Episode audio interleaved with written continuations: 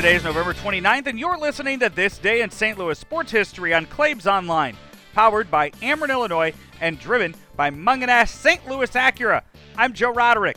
Saint Louis Acura is located at thirteen seven twenty Manchester Road in Saint Louis, serving the Saint Louis area since nineteen eighty-six. They are your premier realtor of new and used Acura vehicles, and they are the nation's only twenty-eight-time Acura Precision Team winner for Acura sales, service, and customer service performance.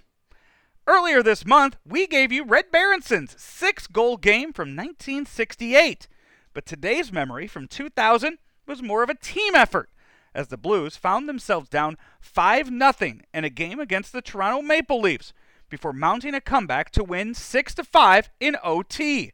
The Blues scored those six goals in fifteen and a half minutes, making it the fastest time a team has come back from a five-goal deficit in N H L history, and becoming only the second team to do so in the third period. The Blues got goals from Chris Pronger, Al MacInnis, Michael Hanzus, and two from Alexander Kavanaugh in the third before Jochen Heck scored the game winner eighteen seconds into overtime. You're listening to This Day in Saint Louis Sports History on Klabs Online, powered by Ameren, Illinois, and driven by Mungenast Saint Louis Acura. We'll be back tomorrow to wrap up the month of November here on This Day in Saint Louis Sports History on Klabs Online. Until then, I'm Joe Roderick.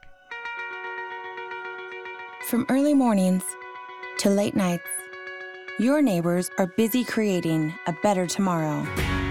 And at Ameren, Illinois, we are accelerating progress. From upgrading natural gas mains in Quincy to expanding substation capacity in Mount Vernon. Learn more at ameren illinois dot com slash future grid. Ameren, Illinois. Energy at work.